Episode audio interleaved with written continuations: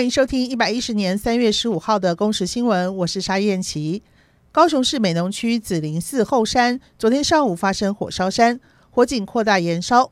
空勤总队两架直升机出动四十六架次，从美浓湖汲取二十三吨水抢救。消防局到现场后，先以水线隔开民宅以及果园，确保人员及财产不受威胁。高雄市长陈其迈向市民承诺，救灾人员已经有效控制火灾现场，不会让火势对周边造成损害。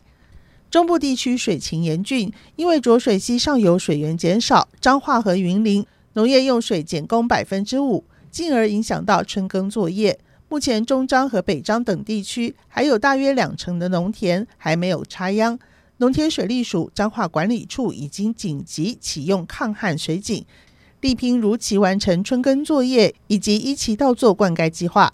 水利署彰化管理处管理组长陈耀川说：“在有限的资源之下，哦，那我们的利用。”夜间哈调度用水啊，然后调配用水啊，在大区轮灌之下，再做一个小区的精准灌溉。那希望各位农民呢配合彰化管理处这边的用水期程。关心国内疫情，昨天新增了一例境外移入，另外菲律宾验出新型变种病毒，被称为 P 三。目前菲律宾境内已经出现了九十八例的个案，外界也担忧这是不是会影响到疫苗的效力。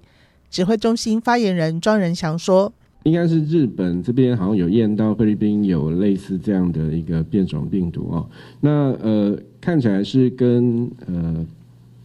巴西是不是巴西猪内内猪呃好像有一点关系啊、那呃这个部分呃目前国内是没有验到了。那如果有验到，我们当然会针对这个要特别注意。而首波运抵台湾的十一万七千剂 AZ 疫苗何时开打？”指挥中心预计十七号完成检验，再进行贴标签以及运送。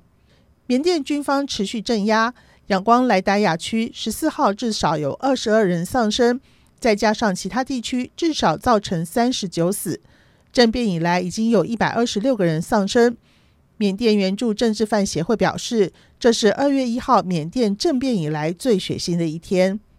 缅甸安全部队十四号在仰光的工业区莱达亚区开枪射杀，街头宛如战场。军方稍晚宣布，莱达亚区以及雪比达区进入戒严状态。此外，台湾中国位于莱达亚区投资厂房遭到纵火，中国大使馆迅速要求当地警方采取有力的措施，并向中国在缅甸的企业以及人员示警。以上由公视新闻制作，谢谢您的收听。